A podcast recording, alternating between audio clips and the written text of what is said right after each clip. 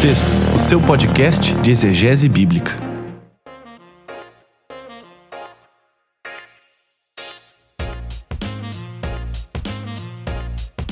Gênesis 1 e também um pedacinho de Gênesis 2 são aquilo que nós chamamos de narrativas da criação ou relato das origens.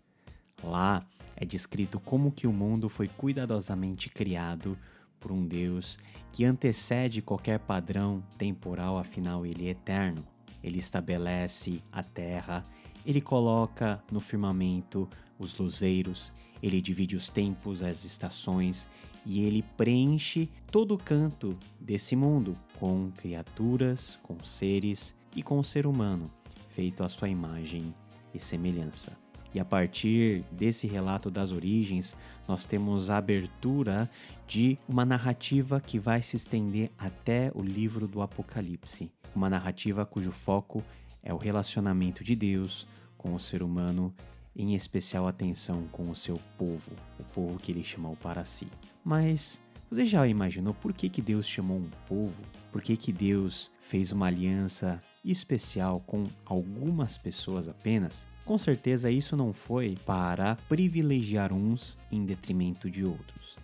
Na verdade, dentro do plano eterno de Deus, Deus queria escolher um povo, uma nação, para que esse povo e nação pudesse levar a todo canto deste mundo, a todas as demais nações, a mensagem de Deus e irradiar por todo lado a sua glória. E quem disse que em Gênesis nós não temos nada relacionado com missões?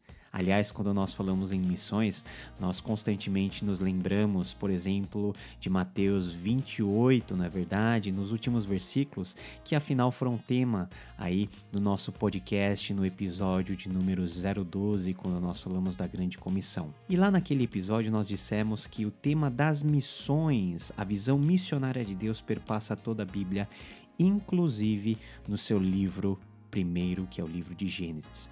E por isso hoje nós trouxemos mais uma vez o reverendo Shun, professor da cadeira de Teologia Pastoral do Centro Presbiteriano de Pós-Graduação Andrew Jumper, para nos conduzir nesse assunto tão fascinante, que é olhar e ver que Deus tinha um propósito missionário para as nações desde os primeiros capítulos desse livro, que é o livro de Gênesis. Então, sente-se aí, se junte à nossa conversa, porque o nosso papo já está começando. Eu sou o Paulo On e esse é o Contexto, o seu podcast de exegese bíblica, episódio de número 19.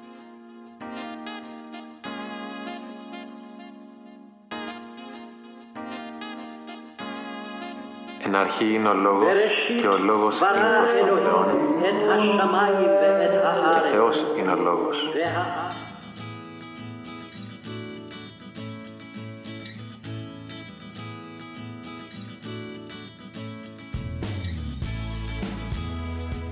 Gostaria de chamar o nosso convidado, Reverendo Chum, doutor aí, uh, e também professor de teologia pastoral no Andrew Jumper e também pastor de igreja local na Igreja Presbiteriana Metropolitana de Alphaville. E é um prazer muito grande, Chum, receber você Obrigado por essa conversa e essa conversa que vai render um papo muito bom, porque nós vamos falar de missões numa perspectiva um pouquinho diferente do que as pessoas talvez estejam, estão acostumadas. Chum, conta um pouquinho sobre você, quem é você, o que, que você tem feito, onde você tem dado aula, a igreja que você está pastoreando. Apresente-se aí para o nosso público que com certeza quer conhecer você.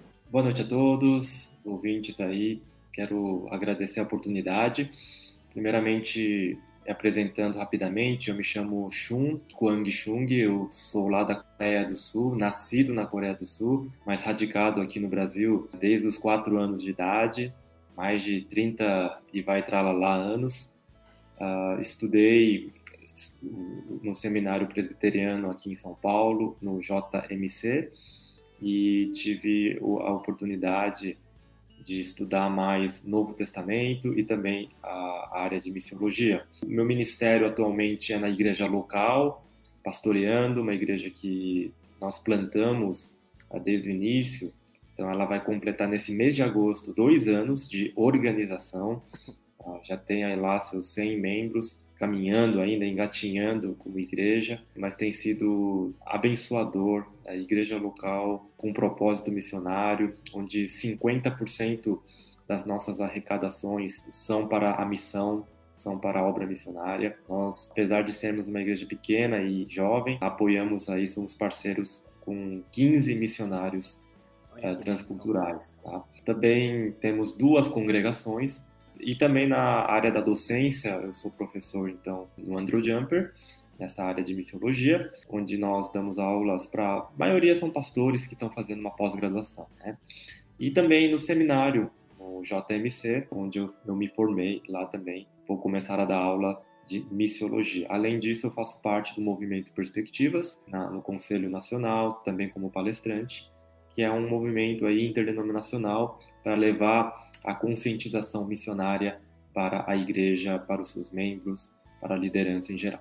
Legal, Chum. Muito obrigado pela sua apresentação. E a sua vida e o seu enfoque, talvez, em missões, está muito relacionado com a sua própria história de vida, né? Como que uhum. missões caiu no seu colo, ou como você vivenciou missões uhum. desde aí da infância? É, o meu pai é missionário, ah, meu tio também é missionário. É, eles ah, trabalharam aqui, meu pai trabalhou na África, meu irmão está se preparando para ser um missionário. Então, a nossa família ela vive esse contexto de missões, mas Deus não me chamou para necessariamente ser um missionário. Né? Eu entendo o meu papel mais como um mobilizador. Então, se de alguma, de alguma maneira puder levar os pastores, a liderança da igreja a entender uh, o aspecto fundamental da natureza da igreja como uma, com uma natureza missionária, despertá-los e mobilizá-los. Eu entendo que esse tem sido o meu chamado. Na minha história, Deus me conduziu para que tudo isso fizesse sentido. Eu posso dizer que quando a gente entende qual é o propósito de Deus atrelado à nossa história de vida, é, o chamado é algo assim que, quando vem essa convicção que você está no direcionamento certo, as coisas vão acontecendo de maneira surpreendente e não é você que está fazendo, é Deus que vai conduzindo. O pastor Chum, ele é autor de um livro, né, é, que é esse livro aqui, Missão Primordial, que dá nome ao nosso episódio. Nosso episódio aqui, nossa live, só existe por causa desse livro. Missão Primordial, os fundamentos da missão em Gênesis 1 a 11, prefaciado pelo nosso missionário Ronaldo Lidório, né? Aí pela marca editorial Missiológica. Eu tenho a minha cópia aqui. Chum, antes de nós começarmos aí a falar especificamente, né? Não, vamos, já vamos entrar, vai. Por que que Gênesis, né? Vamos começar com o nome do livro, tá? Por que que missão primordial? Toda missão não é de alguma maneira primordial ou existe algum tipo de missão primordial? O que, que você quis dizer com o título desse livro? É, normalmente missões é relegado para muitos como um puxadinho no ministério, né? Hum, então uhum. acaba sendo aquela área onde acaba sendo mais um daqueles ministérios, né? Eu tenho o Ministério de Casais, dos Jovens, e vamos, vamos criar um departamento de missões também, né? Como se fosse algo que você pode ter uh, como algo na sua aljava ministerial, como algo opcional. E claramente, quando nós olhamos para a Bíblia, para a Grande Comissão, para todos os textos da Bíblia, a missão ela é essencial e primordial. Então eu trago esse aspecto dela ser não um puxadinho, não um detalhe, um acessório, mas algo essencial. Mas é, é um trocadilho porque eu trato da missão nos primórdios que é esse período praticamente ali onde são tempos imemoriais, parece que é, são quase tempos lendários, né? Com menções aí de gigantes, dilúvio uh, e coisas dessa natureza. Então, a missão que aconteceu nesse, nesse, nesse momento da história, conhecido como a história primordial, né? a história dos primórdios. Então, essa é a, é a brincadeira. Mas a tese do livro, se eu fosse dizer o principal argumento que eu trago aqui, é que tudo aquilo que a Bíblia fala de missões, os conceitos missionários principais, o ID na grande comissão, a questão do fazer discípulos, a questão do sacerdócio. Então, vários conceitos missionários, os principais, todos eles já estão presentes em Gênesis 1 a 11. Não precisa ir para o Novo Testamento, não precisa ir para os profetas, para os Salmos. Tudo aquilo que é essencial, primordial para os conceitos missionários, para a nossa prática missionária, já se encontravam ali. E, e, é, é, muito interessante o recorte que você faz nesse livro, né? Gênesis 1 a 11. Porque quando as pessoas é, ouvem ou falam sobre Gênesis 1 a 11, nós temos muitos fatores importantes. Por exemplo, a criação do mundo. Aí tem todos os pormenores, como que Deus criou o mundo, se é, foi por é, ex nihilo, se foi evolução, se foi dia é, terra jovem, terra antiga. Tem uma série de temas atrelados a esse começo, pontos muito importantes, mas dificilmente nós vemos uma abordagem relacionada com o propósito de Deus a essa criação, com a funcionalidade, né, com a função que Deus imbuiu o ser humano a ter como sua imagem e semelhança, e de como isso é articulado a partir desse começo do Antigo Testamento. Porque com certeza esse bloco de 1 a 11 vem logo antes, é um prólogo para a história dos patriarcas, e isso que vai acontecer de 1 a 11 vai afetar diretamente aquilo que Deus como, tem como propósito por meio dos patriarcas e por meio dos patriarcas ao mundo. Então, como que esse recorte funciona bem na maneira de nós explicarmos o que, que é missão. Aliás, o que, que é missão? Tem todas essas coisas que você desenvolve muito bem aí no seu livro. Escrever sobre esse assunto, sobre esse recorte de Gênesis 1 a 11, veio de uma necessidade prática em sala de aula.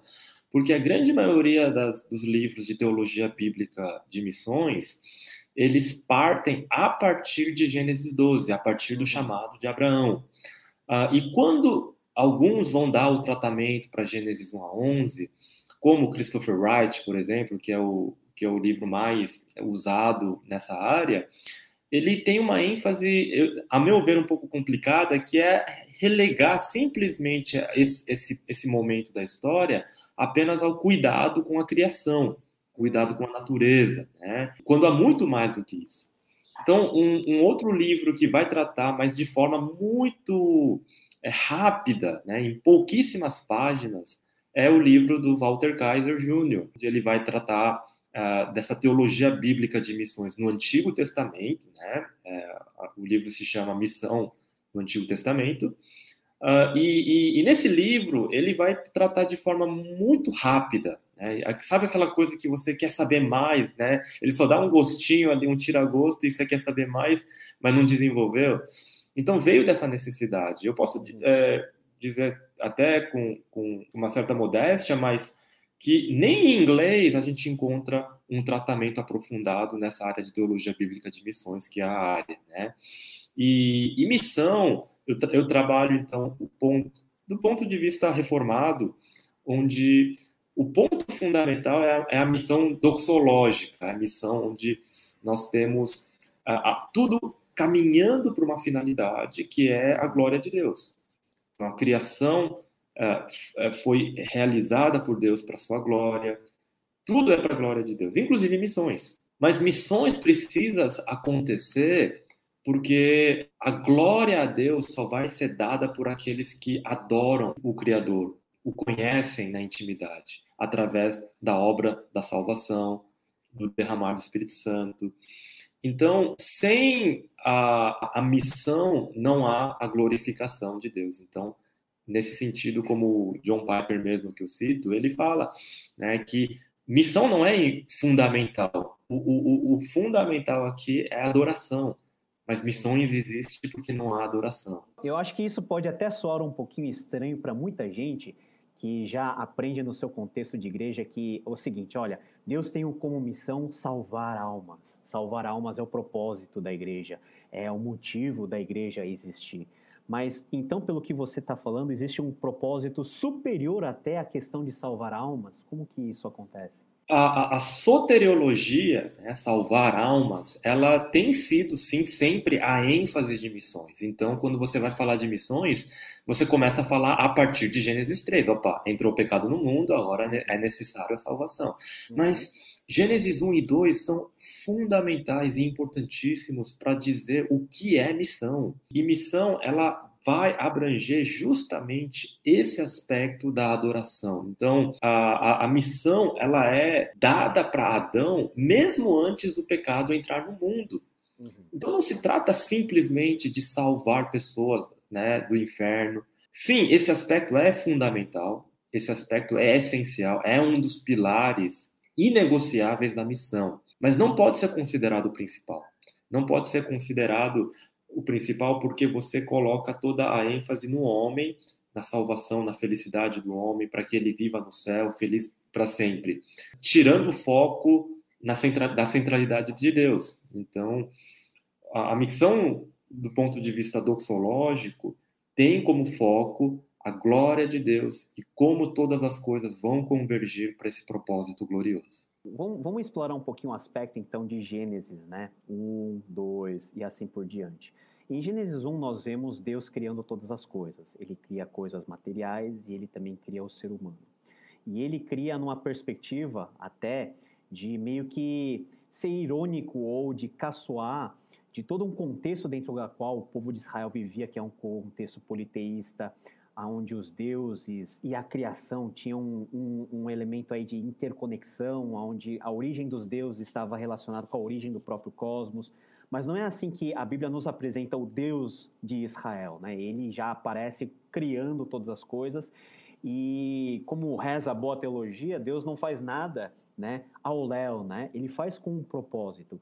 Dentro dessa visão missiológica, então, qual que é o propósito de Deus ter criado o mundo? O ser humano vamos deixar para o segundo plano, mas se nós cremos que tudo que Deus criou é bom e que aquilo que Deus criou realmente importa, né, é algo importante, são coisas que nós não podemos prescindir, qual que é o propósito, vamos dizer assim, missionário ou o propósito mais assim patente e latente no texto que nos revela sobre essa vontade de Deus em relação à sua criação como um todo? Eu, eu acho que uma das, uma das contribuições que eu trago é que eu, eu, eu tento não deixar a minha questão missionária ditar o que o próprio texto está dizendo. Né? Então, fazendo a famosa exegese, né? e não exegese, não extraindo do texto. E claramente no texto há um diálogo como você colocou, com as cos cosmogonias, né, com os mitos da criação do mundo antigo dos outros povos. Há, de fato, pontos de contato com as mitologias de criação da Babilônia, do Egito, mas ao mesmo tempo há uma diferença abismal comparado com todas elas. Então, há claramente uma, essa diferença ela é apologética, ela é, uhum. é, com o propósito de demonstrar que o Deus de Israel é maior, é diferente, é, que então tem um aspecto evangelístico por detrás. E nesse sentido, o que você percebe no, no mundo antigo é que de alguma forma a criação deu muito trabalho. Teve que lutar com monstros marinhos, com e aí você te, teve defeito de fabricação, teve que fazer um recall, teve que então o dilúvio seria uma maneira de corrigir o erro, né, dar um reset na, uhum. na criação que saiu defeituosa. E em Gênesis você não vê isso, você vê algo perfeito, o número sete, né, os sete dias. Uhum. Deus com a sua palavra criando todas as coisas. E, e, o ponto que culmina, então, claro, é a criação do homem no sexto dia, criado à imagem e semelhança, esse é um, esse é um assunto muito importante, mas ele culmina com o sétimo dia. O sétimo dia é o mais importante. O sétimo dia é o, set, é o dia onde Deus não criou nada, mas sem o sétimo dia fica seis, fica incompleto, fica imperfeito. Uhum. Então, o sétimo dia é o dia onde todas as coisas são trazidas para o seu propósito, para a sua teleologia, para o momento apoteótico mesmo, onde o propósito para qual o sol, a lua, as estrelas, tudo foi criado, vem para a sua finalidade, que é glorificar a Deus. Uhum. É, então, o sétimo dia é o dia da, da adoração, do culto, da, do dia santificado, como Gênesis 1 até o capítulo 2, versículo 3, essa é a sessão, né? essa na teoria das tábuas uhum. do, do, do Wiseman, né? que é bem famosa e bem aceita entre os, os conservadores, né? Você joga fora aquela teoria dos liberais, do JPD, mas pode ficar com a do Wiseman. É, é. O Wiseman ele vai dizer que a, a sessão ali, né, é, é claramente até o capítulo 2, versículo 3. Né? Uhum. Então, na separação lá que foi feita no século XVI, deveria ser até ali, né, o capítulo 1. Então, nessa parte ali, você entende que Deus quer receber da sua criação a adoração. Então, mas para que essa adoração aconteça, alguém fundamental precisa conduzir essa adoração e esse alguém é o ser humano. Então, esse é um, esse é um ponto importantíssimo aqui quando a gente fala da imagem e semelhança do homem, né?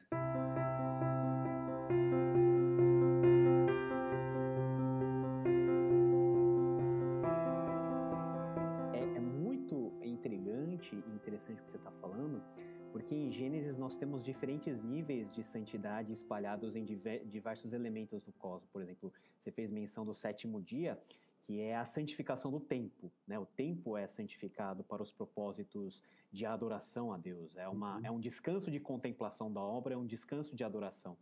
Mas também temos um elemento que talvez é um elemento pouco explorado e que, no meu ver, tem muito a ver com os propósitos da missão, até com o que você lida no livro, que é a questão da santificação do espaço.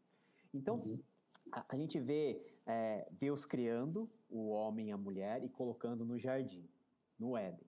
É um ponto geográfico bem localizado, né? Que a Bíblia inclusive dá algumas coordenadas, né? Alguns rios que passam lá. Então é um, é um, é um lugar físico, é um locus. Mas parece que Deus não se contenta com a ação do homem apenas naquele lugar. Há um sentido em que, como o próprio Bill vai falar, o mundo inteiro é o mundo do templo, né? Cujo epicentro é o Éden. Mas Deus espera que o ser humano faça alguma coisa em relação à expansão e isso estaria relacionado com os propósitos. Como que isso pode ser articulado a nós compreendermos uma visão que o Deus não é apenas o Deus de uma pontualidade, mas é o Deus de todas as coisas e quer abranger todas as coisas para a sua glória. Já entrando então no capítulo 2, o capítulo 2, uma leitura cuidadosa, é, vai, vai fazer com que o leitor perceba o seguinte: o capítulo 2 não se trata da descrição de um lugar parasidíaco, de um jardim com árvores, com florestas, né? Porque você tem mencionado lá ori, uh, o, o ouro, pedras preciosas, rios. Aí lá no meio tem duas árvores meio que místicas, mágicas. Uma que Aham, você come e você fica jovem para toda a eternidade, né? Ser curado de qualquer doença, viver eternamente, né? Uma fonte da juventude. E uma lá que é o proibidão, né? Que é o, a árvore do conhecimento do bem e do mal. É, só faltou os gnomos, né? Só faltou Os duendes. os duendes, o, o unicórnio. Mas a descrição ali não é de, de, uma, de um lugar parasidíaco, de uma natureza, mas sim do templo. Então, existem detalhes. Isso não sou eu que fiz esse achado, não. Desde a década de 70, o Meredith Klein, que é esse teólogo lá do Antigo Testamento, já vem falando isso, né? E, e, e mais recentemente, como você citou, o Bill, hoje ele está em Westminster, ele escreveu um livro que ainda não tem em português, que é A Missão da Igreja e o, tem, o Templo e a Missão da Igreja, né? Uhum. que é um, virou um clássico já, e ele vai fazer um estudo muito aprofundado dessa questão. E ele foi esse, ele que trouxe essa discussão mais recentemente para essa ideia de que o Jardim do Éden é o primeiro templo, e não o tabernáculo. Uhum. Então, o tabernáculo é o segundo, né? O jardim do Éden é o primeiro.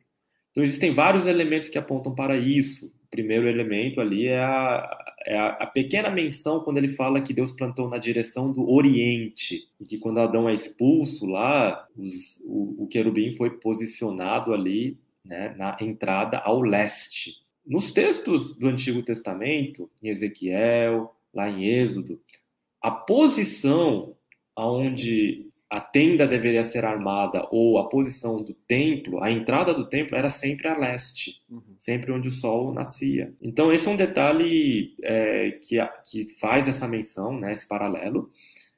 O fato de Gênesis mostrar que o Éden estava num lugar alto, era a nascente de quatro grandes rios. ah, no meu livro eu falo é, onde é a localização do Éden, tá? Eita! Mas eu não vou dar esse spoiler. De novo, eu também não, não fui eu que falei isso.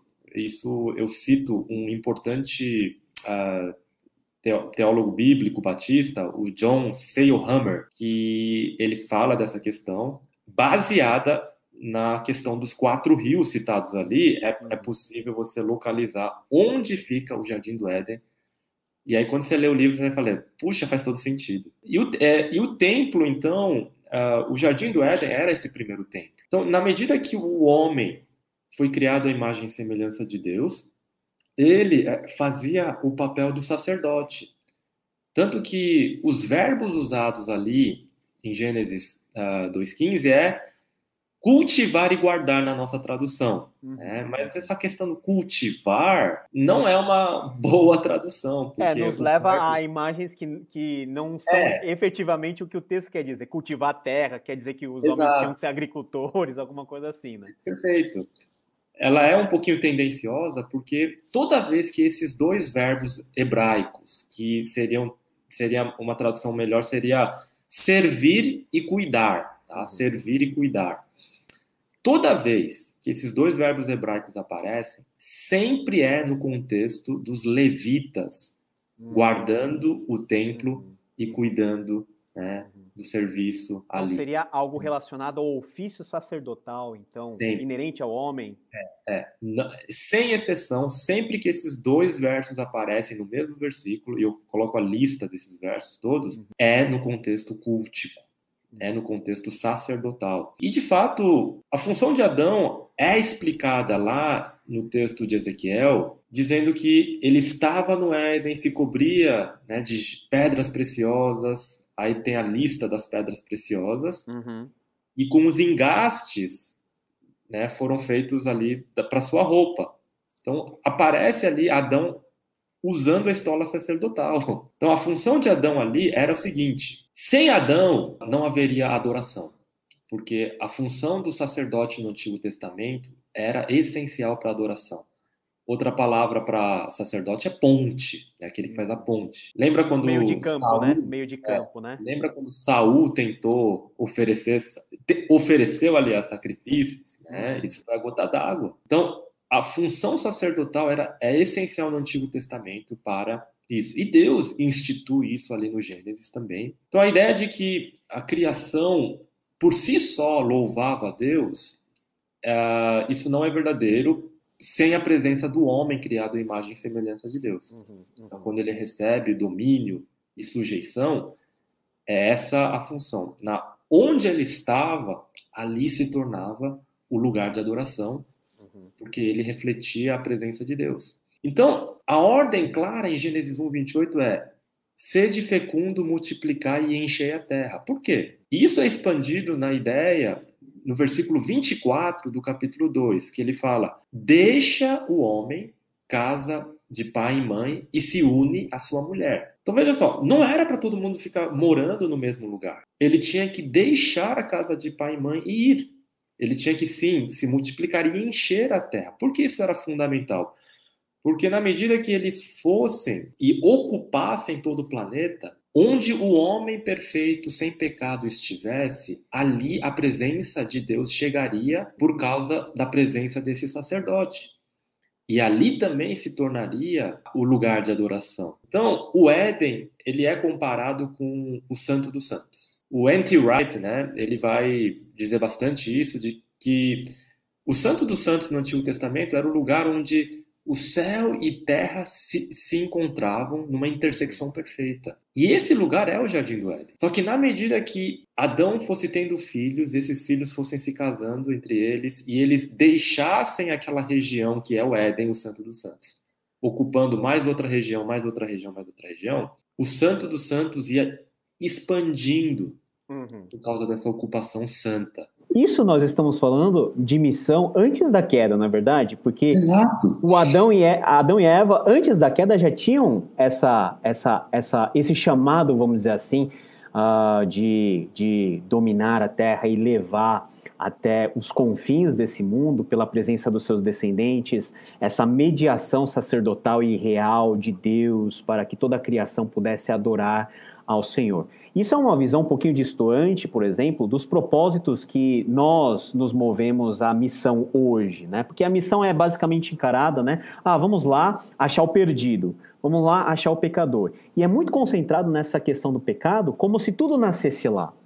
Mas não, pelo que você está falando e pelo que a Bíblia mesmo ela afirma, Deus tem um propósito de expansão antes do pecado. Aliás, essa, pro, essa proposta de expansão fez parte até da própria forma como Deus criou todas as coisas e o ser humano aí no meio.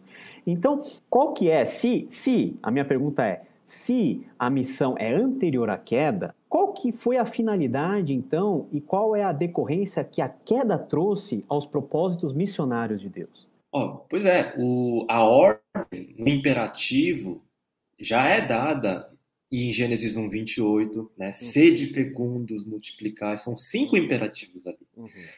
E em 2, 24, então deixa o homem casa de pai e mãe. Então é para então, o id de Jesus já aparece ali. Né? Nós já falamos num, num, outro podcast, né, Paulo, sobre a questão do id ou indo, o uhum. que, que, é a tradução mais uhum. correta da grande comissão. Então, o id, ele já aparece ali em Gênesis 1 e 2. O homem precisava ir e precisava ocupar, porque sem que isso acontecesse, Abacuque 2 não iria se cumprir, ou seja, a terra se encherá do conhecimento da glória do Senhor como as águas cobrem o mar. Isso deveria acontecer. Então, a missão que é dada antes da queda é levar a adoração a todos os lugares, na medida que eles vão ocupando né, e enchendo a terra. Então, o encher a terra é, é missionário.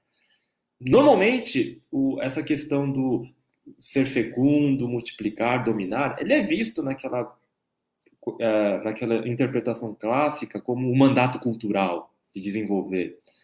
Mas eu acho que isso uh, Claro, é útil para quebrar aquela ideia do sagrado e do secular, mas o, o ponto aqui é que é, é cultico o contexto todo. Tanto Gênesis 1 como Gênesis 2 é cultico, é, é, é, é sacerdócio, é, é adoração, é glória. Então, em essência, é isso. A missão, em essência, é levar a adoração onde a, essa adoração não existe. Uhum. Então, quando o missionário sai aqui do Brasil e vai para outro lugar, o que, que ele está fazendo? Ele e a sua esposa e a sua família são portadores do Espírito Santo e eles são adoradores. Eles mesmo experimentaram a genuína e verdadeira adoração. E, e quando eles falaram assim, nossa, isso aqui tá bom demais, outras precisam, pessoas precisam conhecer isso, né? Eles vão levar isso para regiões onde sempre houve misticismo, ocultismo, idolatria. E pela primeira vez, Deus vai ser propriamente adorado por meio de Jesus Cristo. Então, em essência, a entrada do pecado no mundo, claro, dificulta bastante as coisas, mas em essência não muda nada. A essência da missão continua sendo ir de um lugar para outro lugar para levar a verdadeira e genuína adoração para lugares onde ela não chegou, para tornar aquele lugar um lugar santo, domínio do Senhor, para tornar aquele lugar um lugar onde a justiça é trazida uhum. na medida que a adoração acontece. Na a, a shalom de Deus vai ser trazida na medida que Deus é glorificado. Então, quando o homem sai do lugar, a idolatria sai do lugar e tudo é colocado no seu devido lugar. Primeiro Deus, né? Depois, o restante, todas as outras coisas vão se ajeitando. Isso, nossa, isso que você fala aquece muito o coração, porque porque nos localiza, né, no epicentro da vontade de Deus, né? Porque muitas pessoas têm aquela impressão de que porque nós temos pecado ou por causa das nossas limitações, nós somos equivalentes a quase um nada dentro dos propósitos divinos. E é um fato até da graça de Deus, do milagre de Deus em nos usar e nos considerar como seu sacerdócio, que como Pedro vai falar é um sacerdócio real, porque o sacerdócio real é um sacerdócio próprio do contexto, até do próprio, do próprio tempo, né, do, do, Oriente, Pro, do, do Oriente Próximo. E voltando para o texto, então nós vemos essa, essa caminhada sendo construída na narrativa. Então, a os agentes que deveriam ser a solução para levar o, o, a criação ao contato com Deus passam agora a fazer eles próprios parte do problema por causa da queda que eles enfrentam. e o capítulo 3, que é o capítulo da queda, vai ser o gatilho para uma, uma rápida deterioração de todo o gênero humano, né?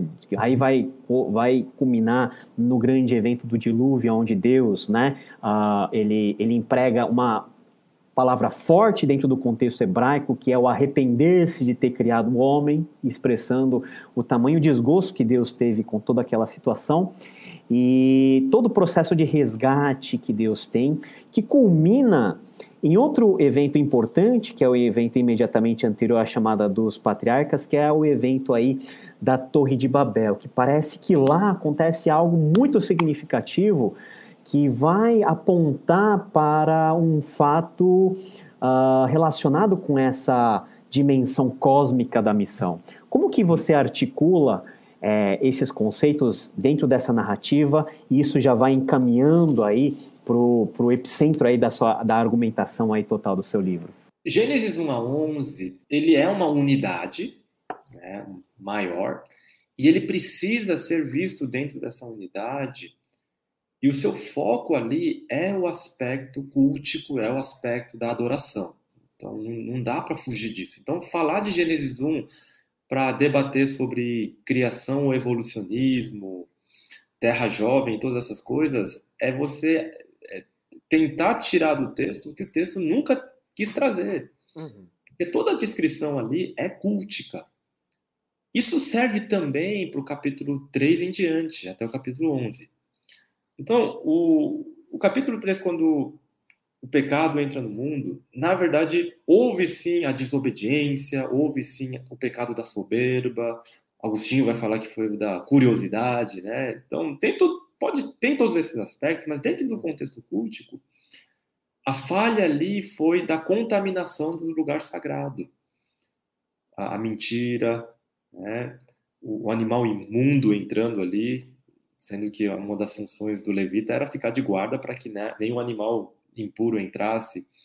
Então, o, o culto a Deus foi profanado. Esse é o ponto. E a profanação do culto trouxe implicações gravíssimas para o ser humano e para a criação como um todo. Então, a degradação ali, essa espiral né, decadente, ela é justamente porque por causa da ausência da, da adoração genuína. E se a gente for parar para pensar, na nossa vida espiritual também é a mesma coisa, não é mesmo? Quando nós paramos de adorar a Deus, quando a nossa adoração não não está ali na intimidade com o Senhor, a nossa vida como um todo, nos relacionamentos, no trabalho, tudo começa a se deteriorar. Uhum. Então, a adoração é o ponto essencial e chave. Então, quando a gente chega, por exemplo, no capítulo 4 os dois irmãos estão vendo quem vai dar oferecer a melhor adoração. No capítulo 6, que é então o momento onde o dilúvio é anunciado, por que, que o dilúvio foi anunciado? Então, Jesus vai dizer o seguinte: que na época de Noé, eles casavam, comiam, bebiam e se davam em casamento. Esse foi o motivo do dilúvio. Mas peraí, qual que é o problema disso? O problema é o seguinte: quando você resume a sua vida, a sua existência a comer, beber e se casar, você não serve para o propósito para qual Deus foi, te criou, que é adoração e glorificá-lo. Você se torna como um animal. Então, quando o que, que você percebe ali, né? Há, aquela interpretação de que os, os anjos caídos teriam se misturado com seres humanos, é aquela interpretação toda, que é defendida até estudando isso, eu fiquei até surpreso, porque muita gente séria defende essa interpretação. Uhum. Mas ali é uma mistura de linhagens daquelas, daqueles que adoram a Deus e daqueles que se recusam.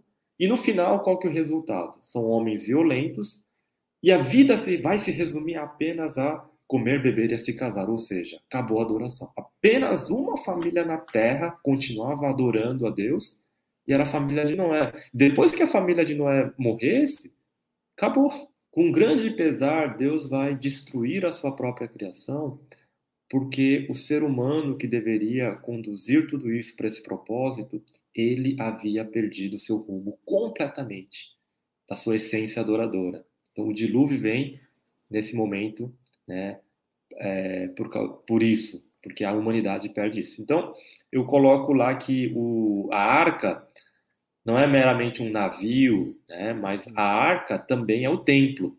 Tá? Então, vocês vão precisar ler para ver a minha argumentação ali, que também não é minha, eu tiro aí de vários acadêmicos uh, que demonstraram já em vários artigos é, que de fato existem elementos assim quase que inegáveis para dizer que a arca é o templo também, né? A adoração está ali. Então uma, uma, uma, dica simples: onde que era a entrada da arca, né? Não era na frente nem atrás. Tinha três partes. Por que separar sete pares de animais puros, né? E só dos animais puros que serviam para o sacrifício? Então existem vários elementos aí. E aí então Chegando no capítulo 11 também, o, o ponto que eu faço também é sempre conectado aí com essa parte da adoração. Então, a, a construção da Torre de Babel era uma era a implantação de daquela religião pagã que a gente vê uh, em Canaã, né, na, na, entre os cananitas, onde basicamente você tem um culto à fertilidade. Então a Torre de Babel, na verdade, era como se fosse um grande captador de fertilidade, assim como uma antena de celular, né, que, que capta lá os sinais e faz a redistribuição naquela área. Uma torre alta servia para captar a fertilidade dos deuses, né, que eles faziam tinham relações sexuais e essas relações, então, é, geravam fertilidade na terra, mas você poderia potencializar isso morando perto de uma torre, que captava e redistribuía ao redor essa fertilidade. Então, teriam. Então, a, a Torre de Babel foi uma tentativa de tentar impor essa nova religião, vamos, vamos dizer assim, da fertilidade, do culto a Baal, e impor sobre toda a humanidade. Então, a, mais uma vez, a adoração estava ameaçada. Uhum. E é então que Deus vai interferir.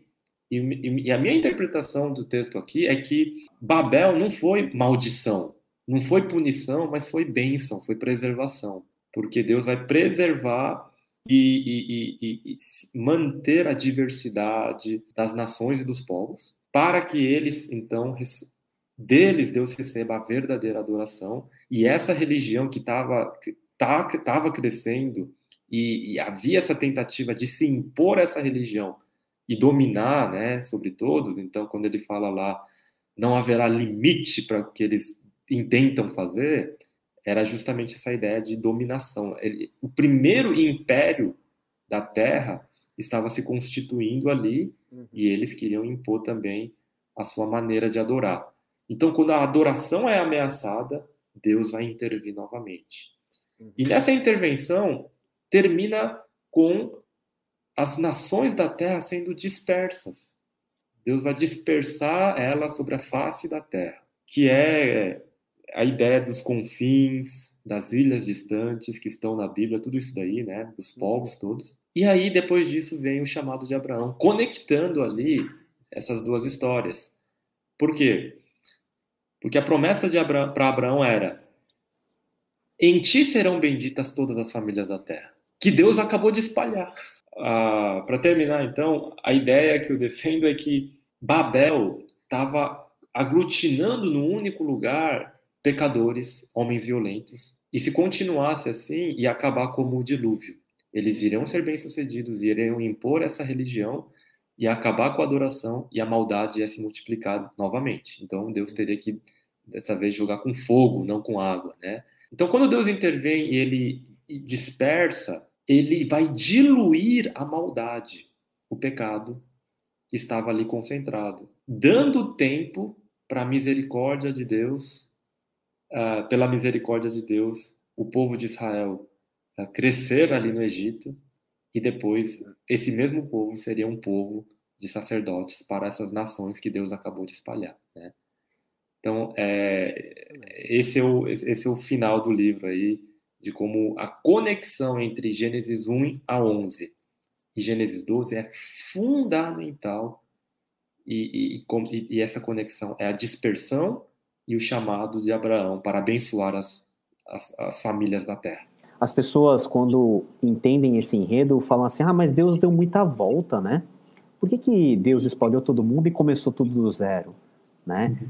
Por, uma por um indivíduo, por uma família que demorou séculos para virar um povo, e esse povo foi cativo no Egito por mais quatro séculos, foi libertado por Moisés, mas só que não foi um povo que deveria ser, sempre ia pela tangente, nunca pelo caminho correto. E toda a história de Israel vai provar, a história de Israel e de Judá, que o povo de, de Israel, o povo escolhido, nunca na sua história teve um momento pleno de realização dos propósitos originais. E aí, e aí o, o, Antigo Testamento termina de uma maneira muito amarga, pelo menos para mim. Ler o Antigo Testamento, pelo menos o final, é extremamente angustiante porque a história não termina.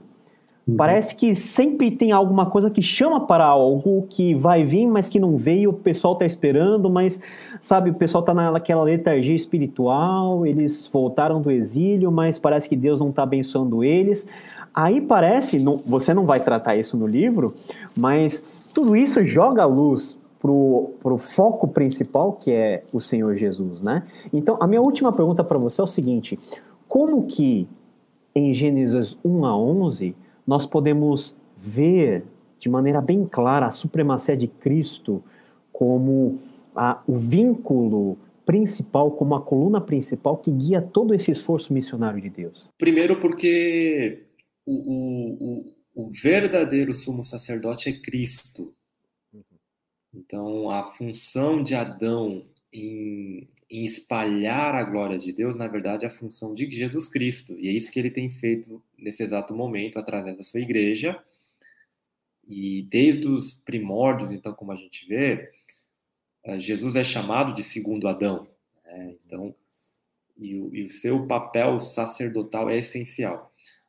E, e nesse sentido também, a, a, função de Adão, ele é ao mesmo tempo de sacerdote e rei. O Messias unifica essas duas funções, sacerdote e rei.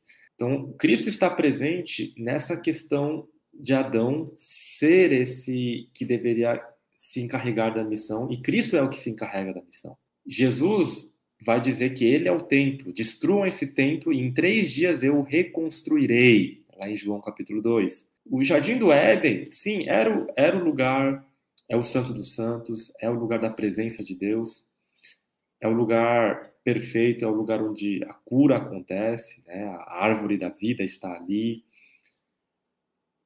Mas quando Jesus veio à Terra, ele era o templo. Então, a cura não estava acontecendo no templo em Jerusalém, porque o templo já estava todo corrompido. Os leprosos iam ser curados aonde? Não se mostravam ao sacerdote, mas viam ser curados em Jesus. Uhum. Uh, a, o ensino da palavra que deveria ser dada no templo não era ali, mas era em Jesus. Uhum.